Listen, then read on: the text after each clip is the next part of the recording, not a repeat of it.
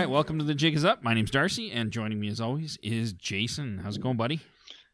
Good. The snow is melting, but the leaves are turning yellow. How are things down in Calgary?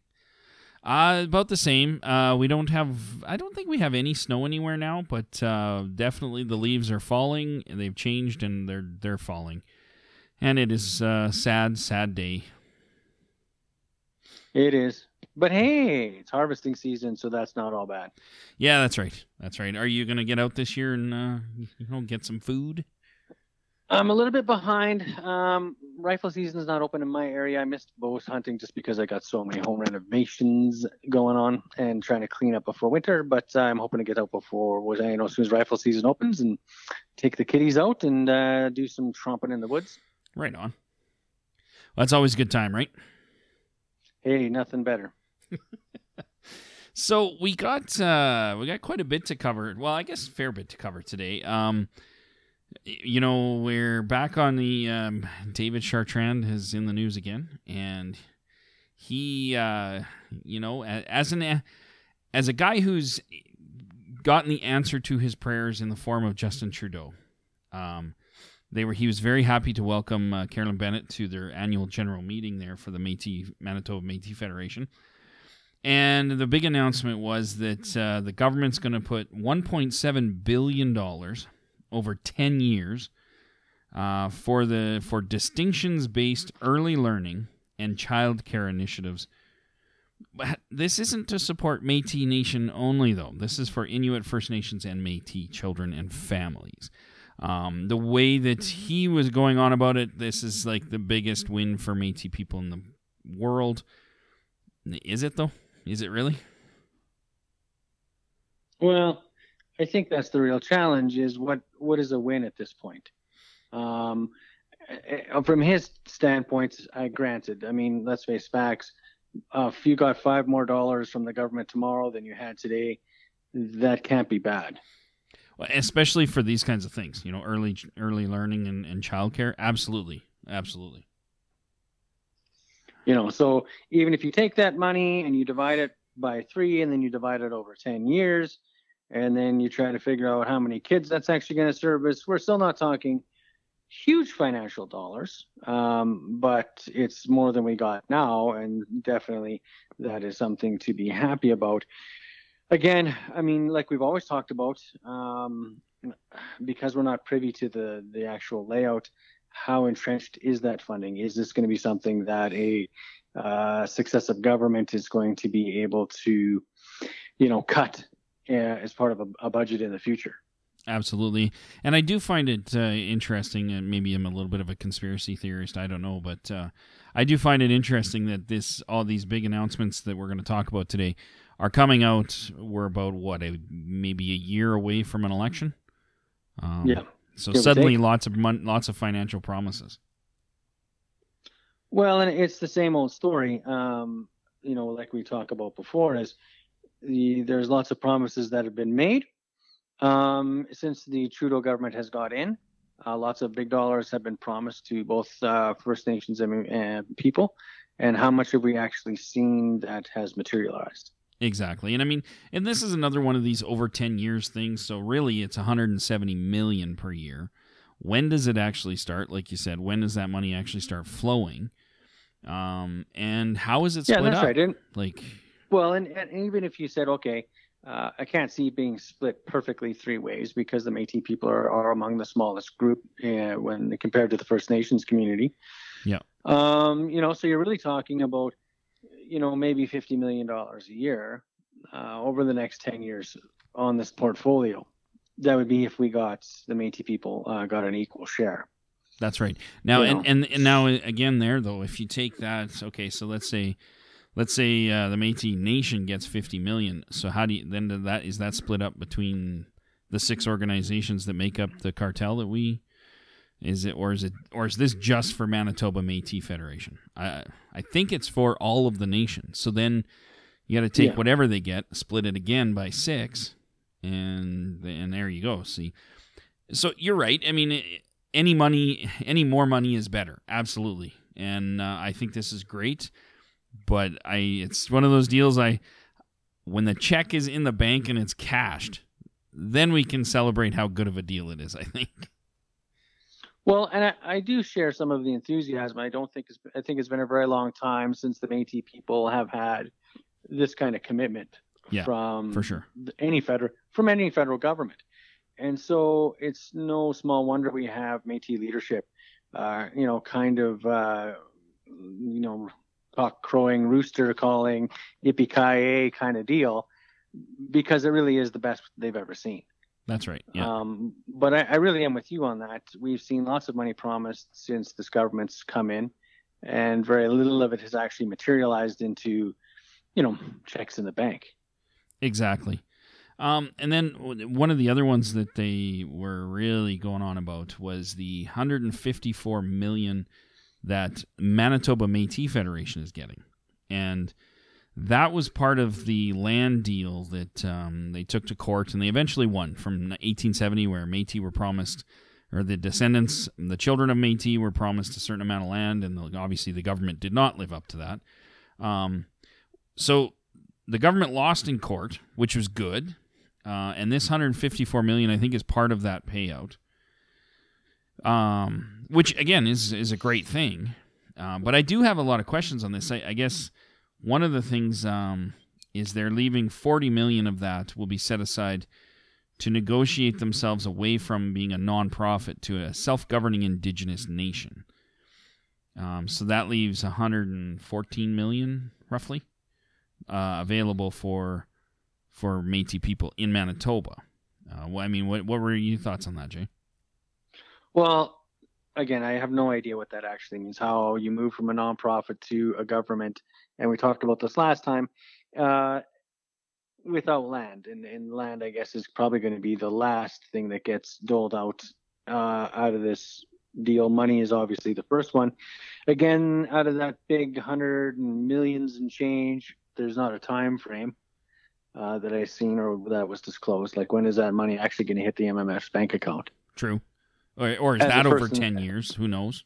Well, uh, if that's the first installment, you know, um, how long is that going to take to get? Uh, over Yeah. what time frame? And if that's just the beginning of this, uh, then really, uh, when would it end? You know, Absolutely. if, if if this is the first payment, when when's the last one? You know, if this is if we're working out a mortgage deal, you know, if the MMF's working out a mortgage deal with Canada, uh, when is the term over?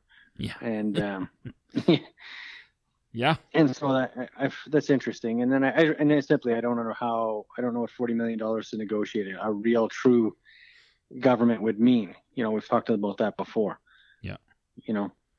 Well, and So- you had you had brought up uh, before the show we were talking, and you had brought up a few things like some of the ideas that they had, and I I'm assuming it's with this 154 million where they were going to build seniors homes and stuff like that. Like, I think Yeah. So if you watch the video, uh, I think it was on APTN. They they patted themselves on the back again for their prescription plan for seniors, which you and I both know that any company or organization can easily do. And uh, we wonder why it took them so long, or why the MNA or any of these other organizations. I mean, it's clearly a slam dunk. Any organization with a few people can get Blue Cross going. Um, Yeah. So I, I don't see the big deal there. But uh, one of the things I did see was they MMF is promising to give uh, all first-time homeowner Métis families uh, a down payment for their house. nice. So I don't I don't know how many what that would actually equal to. I don't know how many uh, young families there are in uh, Manitoba, but Yeah. uh, I mean, hey, if that actually materialized, that would definitely be helpful. Uh, the other thing he said is they were going to provide 100 seniors homes with attached greenhouses. Wow. So That's that's, pretty that. I mean, 100 new homes obviously would uh, equal some serious cash. Uh, it takes a lot to build a home these days. Yeah. Um, absolutely.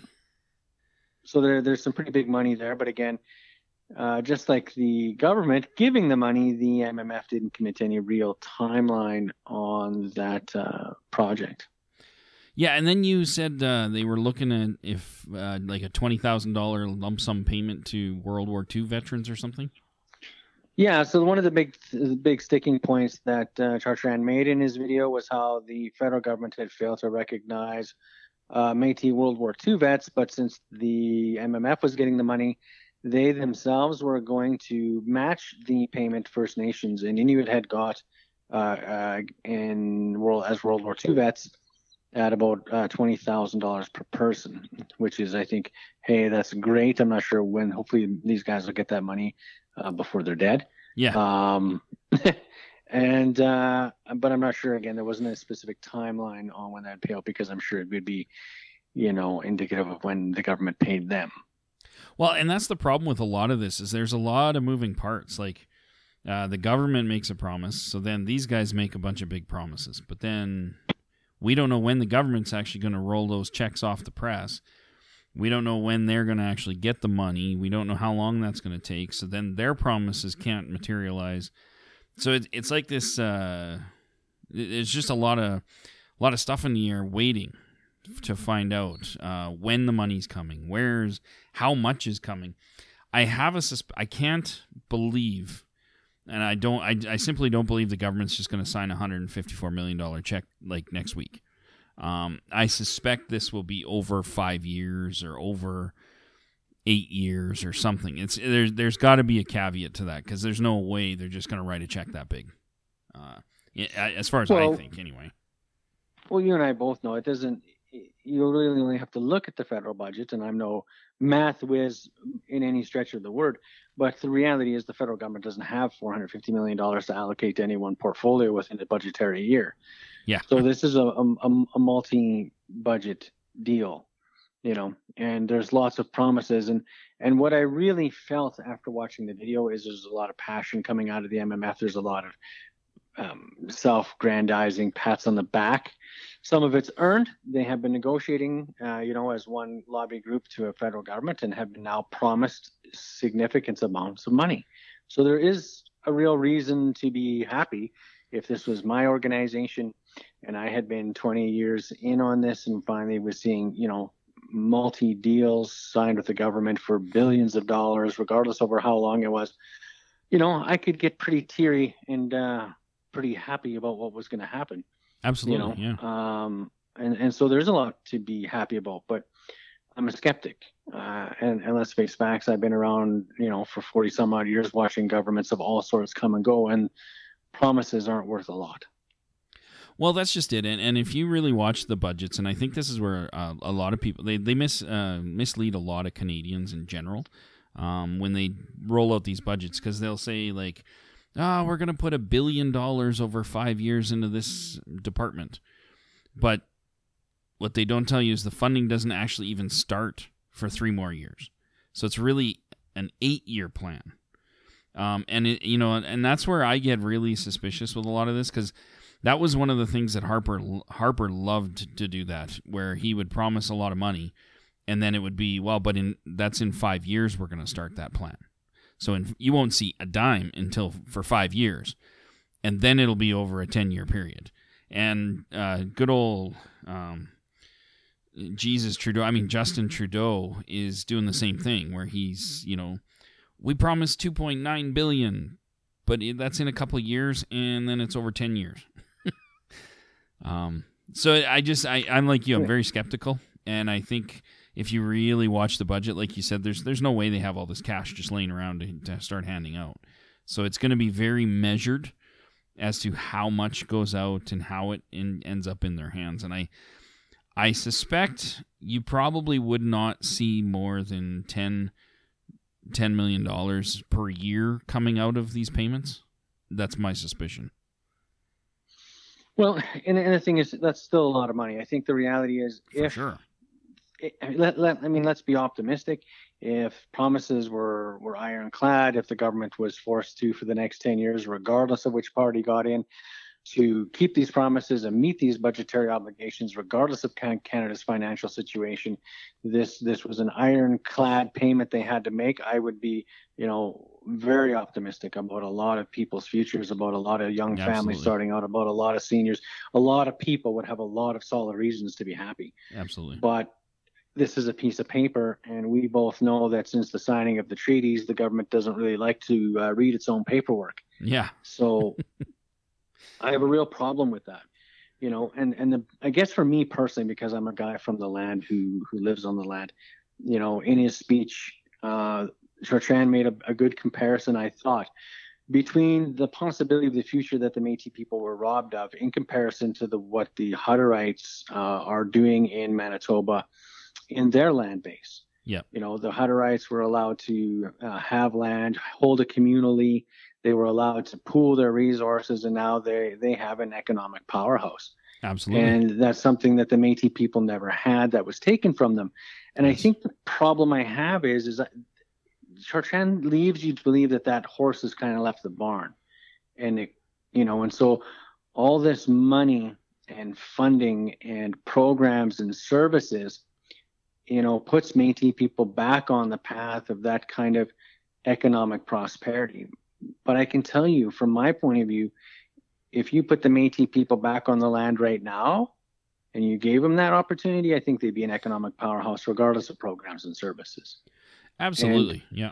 and it's constantly for me it's constantly the one thing that is always on the sideline that Métis people don't still today with all these promises and all these billions of dollars don't have a place or land to call their own Absolutely.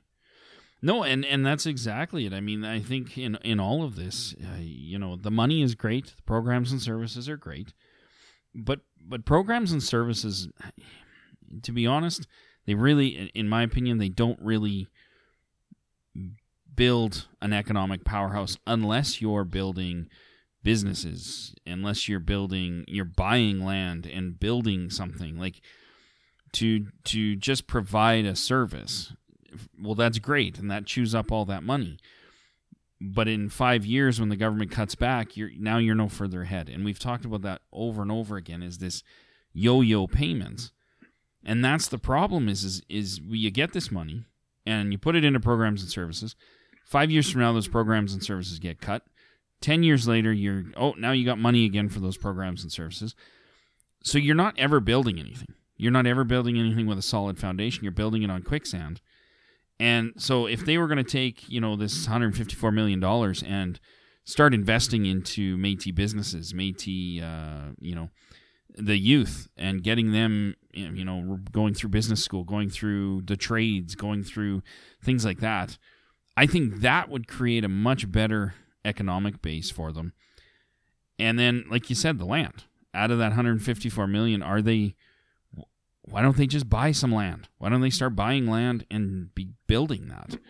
Um, well and see that that that's ultimately like like my perspective is here here's a payment that you have and if you were going to deliver i think what the Métis people's vision was right from the beginning was to have a place of their own Yeah. instead of setting 40 million dollars around to figure out what self-government looked like why don't you set 40 million dollars aside to buy land in manitoba? Absolutely, how much land can you buy in manitoba for 40 million dollars? Exactly, exactly. and then and then we can talk about well let's build 100 seniors homes because it's not just about building those homes. It's going to be after they're built who maintains them for those seniors Yep. who's mowing the lawn who's helping these seniors maintain their properties That's right. because you and might you know as well as i do if you own a home it doesn't just care for itself Exactly. Yeah. Exactly. 10 years from now you're going to be looking at the shingles you're going to be looking at all kinds of maintenance that goes on in that house and where's the budgetary means to look after that Absolutely. and our where's the community for these seniors to be cared for in these greenhouses and these you know you know it's fine words but i just don't see the long-term strategy to make the métis people again a land-based self-governing people Exactly, and and you know where you know if if you had the land and you built these places, um, you know, and then brought in the youth to go through trades to start doing these things, so that they can maintain these properties, they can build these properties, they can. Um, I mean, to me, that's how you build an economic s- structure, and it's well exactly. Imagine if you were giving métis families a down payment in in a new métis homeland. Exactly. You know? Yeah. métis houses built by métis people by métis tradespeople you know and then métis people are given a down payment for a home in a new community you know that that is supported and i think you know built by our own people. I mean you're talking about then long-term stable economic development you want to go back to the comparison between the métis and the hutterites as far as an economic powerhouse and an economic future you know, separate of the instability of government funding, where where's the money set aside for that? Absolutely. Well, and then you can start to, you know, because uh, the land, it not only brings that that base for, um, you know, your economic power, but it it connects a community again. It brings people back together. It starts to build the culture again. It it strengthens so much when you have that land as your anchor, and you can start building the businesses. You can start building the homes. You can start doing these things, and at the same time, what are you doing? You're building your culture because now you have seniors and, and youth together. You have people coming together to help the community, and um, I think that would be a lot better I guess, of an angle to to look at this than than just oh well we're going to provide prescriptions, and that's great. I don't get me wrong, and and I think that would really benefit people. But I think the land having that land base would benefit people a whole hell of a lot more. Well, I, I think it's about spending that money, but spending it in a way that is going to benefit Métis people in a long term, uh, self sustaining way. We want to talk about Métis governance and Métis self governance, Métis sovereignty, Métis rights. These things all happen not when we are helping Indigenous Métis people, you know, move to urban centers. Yeah. That that isn't that we should be creating our own centers. Yes. Out, outside of of downtown Winnipeg, outside of downtown Edmonton and Calgary, we should be creating our own centers of economic stability where the money that's being generated by Métis people is for Métis people. That's what sovereignty means. That's what economic prosperity means for us as a people. Absolutely. Absolutely. And you know, one of the other questions that I had about all of this this especially with this 154 million because that is a payout for land that was promised. And the thing is though is it's going to the Manitoba Métis Federation only because it was for Manitoba land. But what about the descendants of people that were, were promised this land that no longer live in Manitoba or not are no longer part of the MMF? So if I moved, if I was in Manitoba, that's and I was promised land, you know, three generations ago, and I moved to Alberta for a job. Where do where's my benefit? Like I, to be honest, I the the people should be seeing a lot of this money because it was their money to be promised. Um, and so that's my next yeah, question: is how are they going to split yeah. that out, right? And that, that's always one of the concerns we've had about the, the organizational structure of the cartel is that when you have uh, a boundary as arbitrary as the provincial border on the Métis people, it's fictitious. And so what what happens? You know, if you're a descendant of the Red River, if you were there at Batoche, that's where your ancestry flows from, but you've had to migrate because of the the hardships that the Métis people have had, you know. Yeah. But that's your entitlement. Exactly. And so now, because of some arbitrary boundary line that the, you know, the Métis cartel wishes to follow and enforce on the Métis, you're now excluded from the settlement. I think that that's arbitrarily following, you know, unproductive colonial lines. Well, absolutely, and it, it kind of it it it takes away the foundation of what they've the structure that they've tried to build. They've tried to build this quote unquote national organize, organization called the Métis National Council and affiliates with their provincial organizations. But if the money only goes to one part of the why isn't it going to the whole homeland? I mean, they've created this fictitious homeland that they've called and uh, and conveniently cut out Rupert's land, most of what was Rupert's land at the time. But they've created this this homeland based on mostly on colonial provincial boundaries. But the money's not going to the people in the homeland. And what about the Métis that live up north or in the east or or in places where there's no Métis? Even if they do descend from Red River, why are they not seeing benefit from that? So it's a very yeah, it's a very closed look at how this money is going to get uh, given out from the federal government if and when it ever does arrive. Yeah, and and be, but that's what I mean is, is, promises sound good, but when you really break down the numbers again, you're, you're talking about a handful of of the remaining World War II veterans getting twenty thousand. But what is that going to actually, you know, how many can there actually be? What is there? If you said there was hundred Métis World War II vets left, I think you'd be generous. Well, and is that you World know? War II vets that are only living in Manitoba right now, or is that World War II vets that, yeah. in the homeland? No, that's and that's the thing is it's only in Manitoba. Exactly. It's a hundred seniors homes, but only in Manitoba. exactly. It's the MMF to give families a down payment on a house, but only in Manitoba. Right. Yeah. So again, you're not you're not really building you're not planning for the future because you're not looking at all Métis. You're not representing all Métis. You know, he loves to come out and say he represents 500,000 Métis people.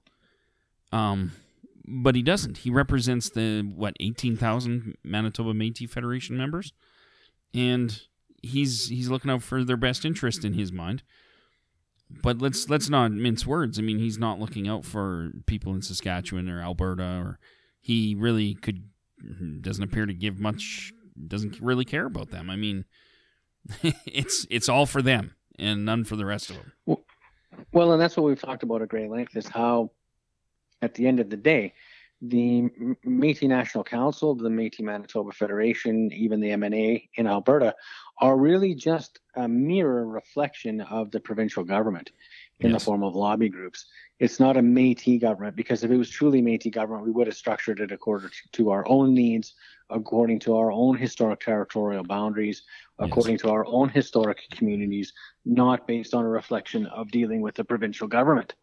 You know, there's many ways that we could be engaging our our settler counterparts in the way they form government. We didn't have to adopt a mirror representation to make headway with them. And here we see the ultimate breakdown in that is that many Métis people who are entitled to this payout money because it is their ancestral right are going to be excluded from it. Absolutely, absolutely, and that and that's within their own quote nation. I mean, it, it you know when when you start looking at the bigger issues of East versus you know there's no Métis in the East attitudes and stuff like at every tur- step of the way, these organizations are about excluding people. Um, you know, if you speak out and they don't like what you have to say, you get excluded. If you move to a different province, you get excluded. If you, you know, and, it so and this is just another example of how people that have have paid for this money, have earned this money, they're throughout their families are not going to are going to be left out. They're going to be excluded because they chose to move to a different province now. So it's, Well, it's I think that's a, we have to be careful because I don't think they chose. I think the No, well, reality, yeah, and they the- didn't. these yeah, it wasn't a conscious choice. You know, my my my indigenous ancestors didn't move out west because they thought, "Holy crap, this is a great land of prosperity." You know, they moved because because of the atrocities of colonialism and the racism of of being indigenous. Yeah. And and I think that's the real travesty that I think isn't being addressed in these organizational structures is here you are finally seeing the tip of the iceberg of, of at least they're promising us something or before they wouldn't even talk to us and and now that there may be possibly the chance of, of some dollars uh, hitting you know Métis bank accounts we're going to segregate it off we're going to cut it off we're going to limit it within specific boundaries. And and justice again really won't be served for those who bled and died for for our you know the Métis cause Absolutely, absolutely, and and and and uh, you know, I've actually seen a lot of people question why this is even going to the Manitoba Métis Federation because they weren't around when the promise was made back in 1870. So why are they suddenly now the ones that are going to reap the benefit of having this this money come in? And and it's a, I think it's an honest question um, because you know if if you were to launch a class action lawsuit, uh, the money goes to the people that were involved in launching that lawsuit. Um, and in this case, um, it, isn't that kind of? I mean, wouldn't that be a similar mentality, right? Is if there was a thousand but, people that, all, that descended from it, shouldn't those thousand Yeah. people see the benefit money? but in but in all honesty, here's the the the rebuttal to that is that the Manitoba Métis Federation has, for its existence, claimed to, and by and large, has enough membership to say it does represent those people. True. And there's never been a counterweight to that. Yep. So disgruntled Métis people, people Métis people disenfranchised, have never stood up and unified themselves behind anything to counter that conversation. That's true. Yeah. So from the government standpoint, from a legal standpoint, they're just writing a check to the only group that's there. Well, and it's very easy And to I- write one check instead of you know five thousand. So, but I'm not. I'm actually well, sort of, but I'm not. I'm not not convinced that if there was not a strong oppositional party of equal weight in in the West, uh, that we would have a, an equal opportunity to have that conversation. yeah, But the problem is, is that the disenfranchised and by I mean, this face facts even here in Alberta, everyone's content to just ride the coattails till something comes their way. Um, we have, yeah. you know, we, we we've seen the election just go by again. We have thirty thousand members. We have, you know, how many that actually turn out to vote, and the other, you know, fifty thousand plus Métis people in the province are silently nowhere.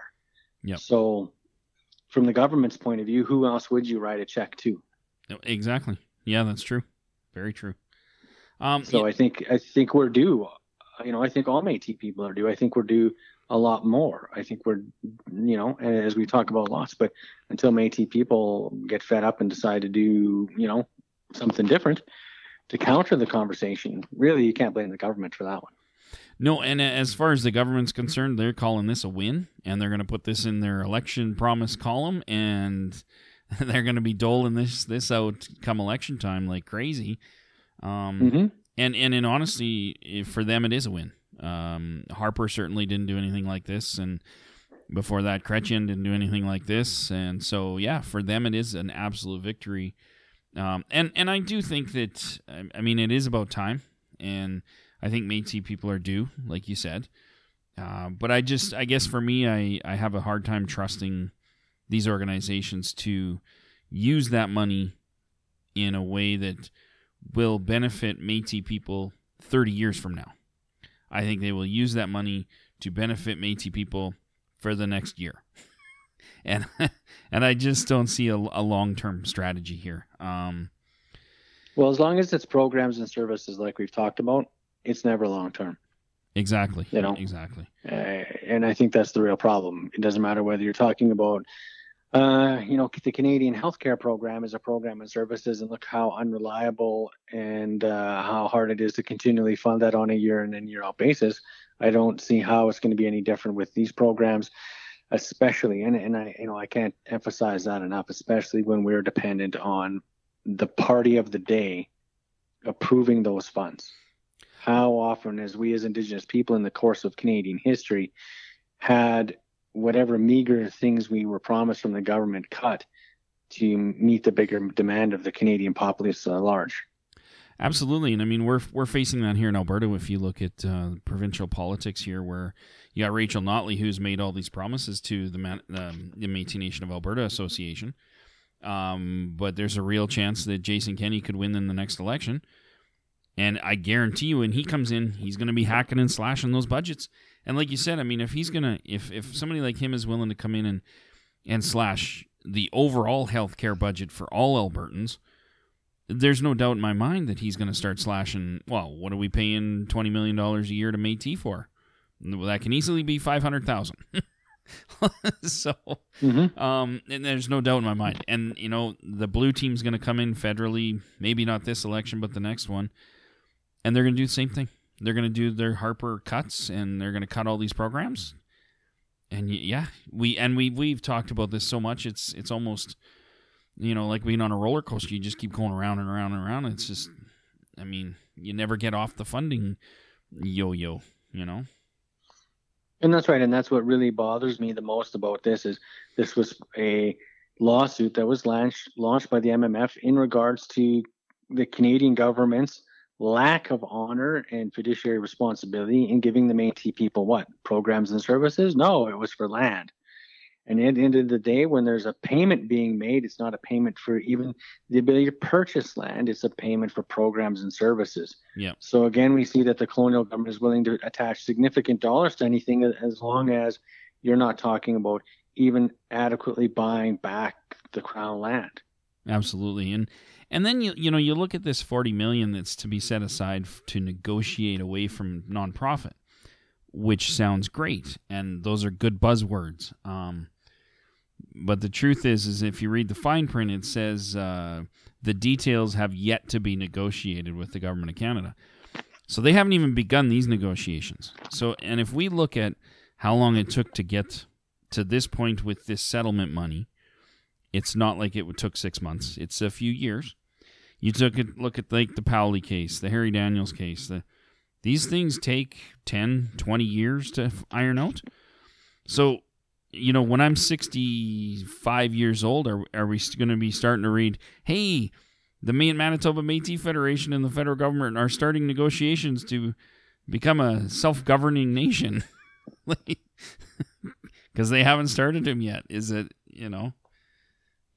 Right. And that's, and I think this really shows the priority of this current administration in the MMF that self government, having their own board of directors turned into a legally recognized provincial type government structure, is more important than buying land back. Yes. It's more important to create this government, this legal fiction, than it is to buy real land. Yeah. Yeah, and, and and we've you know we talked about this before too. Like, what does that mean if you're your own government? Or does that mean you get to tax people? Is, so now are Métis people going to face four levels of taxation? Like, I don't know, man. It, it, it, you know, and again, it's just promises. Well, we're gonna do that eventually, one day. We're gonna. Right now, we're promising each other that we are going to sit down and talk about it very seriously. Well, I can make a lot of promises too that like that that are vague and have no deadlines and no time frames and you know like eh, I and and it doesn't mean anything. They're totally useless. Well, and what I find really funny at the end of the day is you look here in Alberta and you look in Manitoba, the current leadership structure is right across the cartel. These people probably only have one or two terms left themselves because they're getting older and, and reaching retirement age themselves. You know? Yeah. Uh, none of these people are spring chickens. They've already been at this for 20 years. And hey, I'll, I'll be quite honest. If I was Chartrand and I was sitting here looking uh, you know, extolling the virtues of the government and all the money we're getting, I might not want to be around when all this funding evaporates.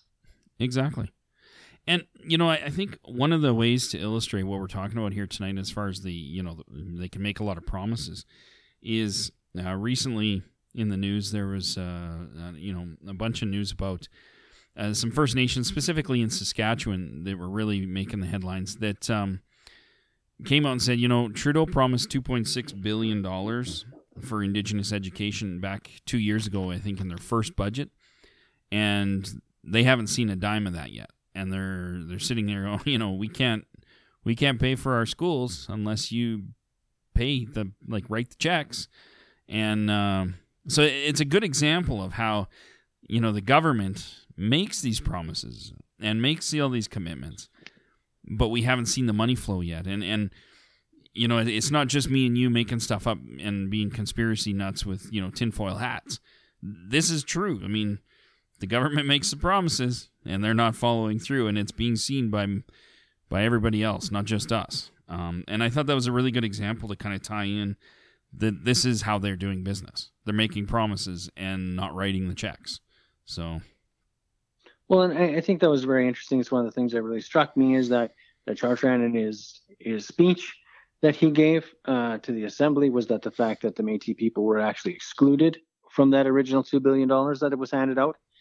Yes. And now, now this I think third budget it was when all the money and the floodgates opened for the Métis people, and yet, you know, we, we look back those those budgets ago and what the the First Nation reaction was the same thing they were very happy. They were very, you know, looking at the Trudeau government with these, you know, goo goo eyes about how great they were because of all the money being pumped in.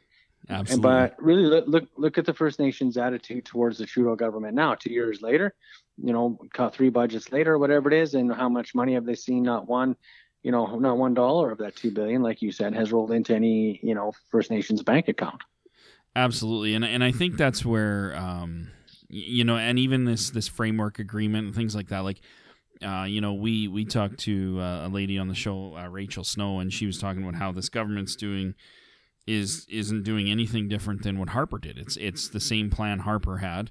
It's kind of the same plan that Chrétien had, where you're going to municipalize um, all the res all the reserves and turn them into fee simple land and you know that should be good for all the indigenous right? And and i think these are the kinds of things that you know this government came in with a lot of flash and a lot of things saying oh you know it's it's just we're going to be so awesome. But the truth is is they're they're rolling out the same programs the same frameworks that harper had and they're just doing it with this nicer smile on their face? I don't know.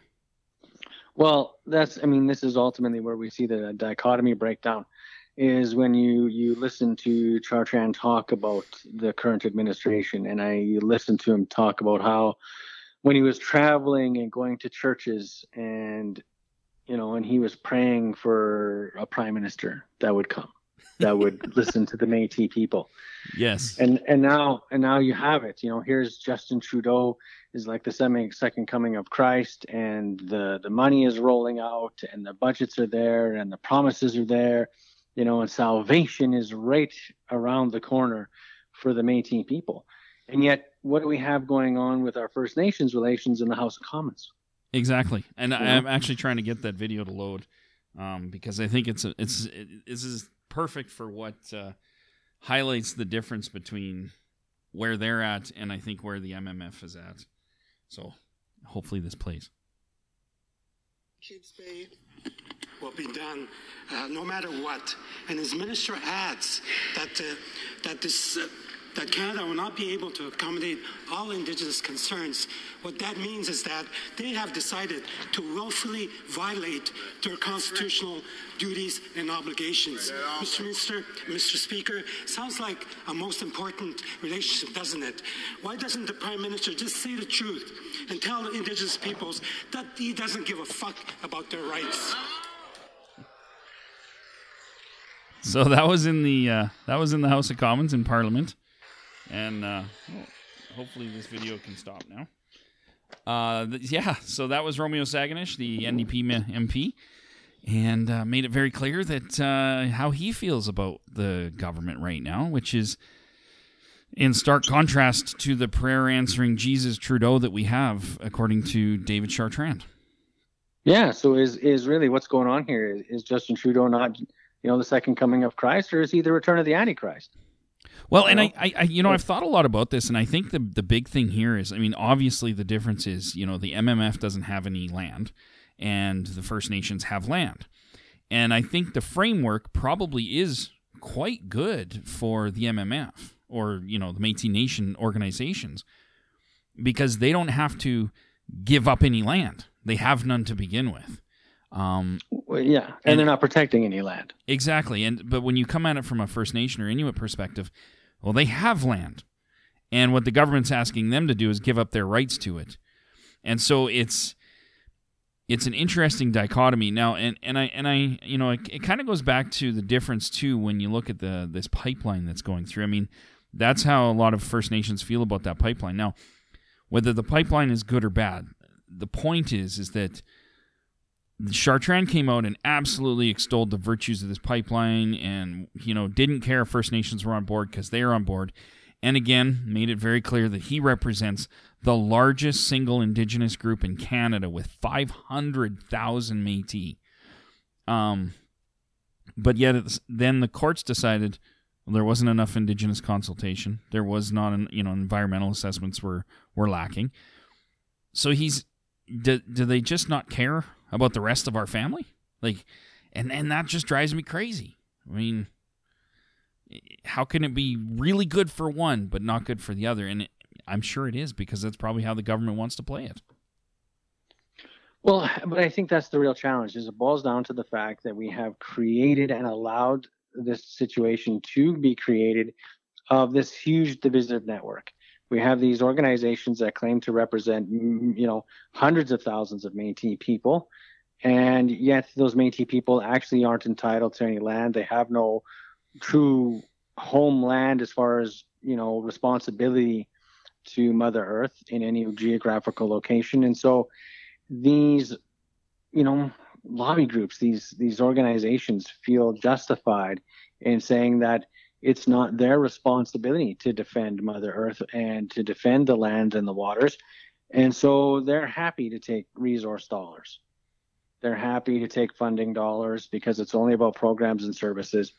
and it doesn't truly affect them when they go home to their suburban life in downtown Winnipeg. Exactly. And so exactly, and I, I think that's the thing is Métis are already living in the colonial, you know, fee simple, which is you buy the private, you're a private landowner mentality, and so it's a great deal. These frameworks are great because I'm sure they promise a lot of funding for programs and services. Um, yeah, I just don't. It's not a long term thing, and and I think if you're winning on the backs of other people and they have to lose, I don't think it's a good deal. I just don't. Um, well, I, I don't think it's a good deal on the sole principle that, again, we're allowing government funding, government programs and services to divide Métis against our First Nations brethren, yes, our family, our, our natural kinship that, that should be between us as, as relations, and thus with the land. This money is being used as a divisive tool to sideline, I truly believe, to sideline the Métis in the bigger issues which are the development of, of resources and the extraction of resources. Métis people, because of their support for the cartel and these huge programs and service budgets, are essentially just being sidelined out of this conversation. Absolutely. You know? and, and I think for so for 1.7 billion dollars, the, the and and the payout on this other lawsuit, the government can totally sideline the Métis people out of here. Absolutely, and you've seen that on the provincial level with that hydro deal that they signed, where it was you know a million dollars for the next 50 years uh, but you have you can have absolutely no opposition to any project that we build. And they were happy. They were totally happy to sign that deal. And that just shows you how disconnected from the land they have become because they they don't care. They just want money. And they they're okay with getting it on the backs of the the first nation whose territory that is. Because the First Nation have land, but and so it's it's a very um, unhealthy dichotomy. It's it's a it's like an abusive relationship, really. I mean, and it's the government likes to pit us against each other, likes to do everything they can to divide, and uses money in order to do it. And it's money that isn't even consistent. that's the worst part. Well, that's right, and I really, I really like uh, Belcourt's statement is that you know, Métis people and First Nations people are fighting each other over, you know, what they perceive as one loaf of bread coming from Ottawa. Yeah. And Ottawa is not a loaf of bread. Ottawa is a bakery. Exactly. And I think that's where we need to get back on the same page is there's one land, there is only one resources, and there's only really one indigenous family.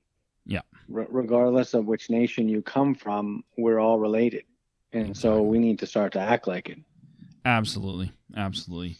And I, I think that's uh, those are perfect words to kind of end the night on. I think I've I've ranted myself silly, and uh, I don't know. Do you have any last final thoughts or final anything? Final final thoughts? Yeah. um, no, I mean it's the same thing we always talked about. Uh, you know, it's very frustrating for us to sit here and you go over the numbers and you listen to the speeches.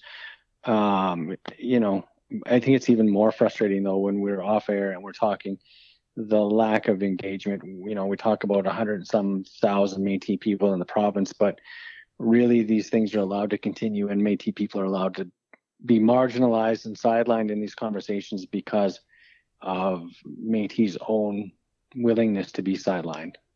Yeah. You know, where where is the majority? Where is the voice? Where are those people who said enough's enough and stood and, and were willing to take arms against the government for what they thought was right? Absolutely, because you know, especially coming out of these uh, last elections here in Alberta. I mean, the reality is, is um, the current president now, Audrey, represents the amount of people that voted, which was about three thousand or thirty eight hundred people. Out of out of one hundred and fourteen thousand Métis in Alberta, thirty eight hundred people are being represented right now, and that's really about it. So, and the, and the staggeringly sad part to me is it really seems like the rest just don't care. Well, and and you know, I think the the, the real end result of colonization has uh, has shown to be very effective, um, because you know it's just easier to go to work, pay your bills, and live your life sometimes than to to have to fight for stuff like this. And I think that's where a lot of Métis people are sitting at. Is like, well, what what is the importance of this when I can just go to work and I I get health benefits at work. Um, I pay my bills and I own my own house and You know, uh, what does the Métis Nation do for me? And at this point, I can honestly say I don't even know. I don't know what it does for a lot of people. No, and I, I think that's right, and I think that's what what most of our conversations boil down to is our Métis ancestors stood up and fought for a future that they wanted to see. Yes. Um, for something they didn't have, but something they believed that their children and their grandchildren should have.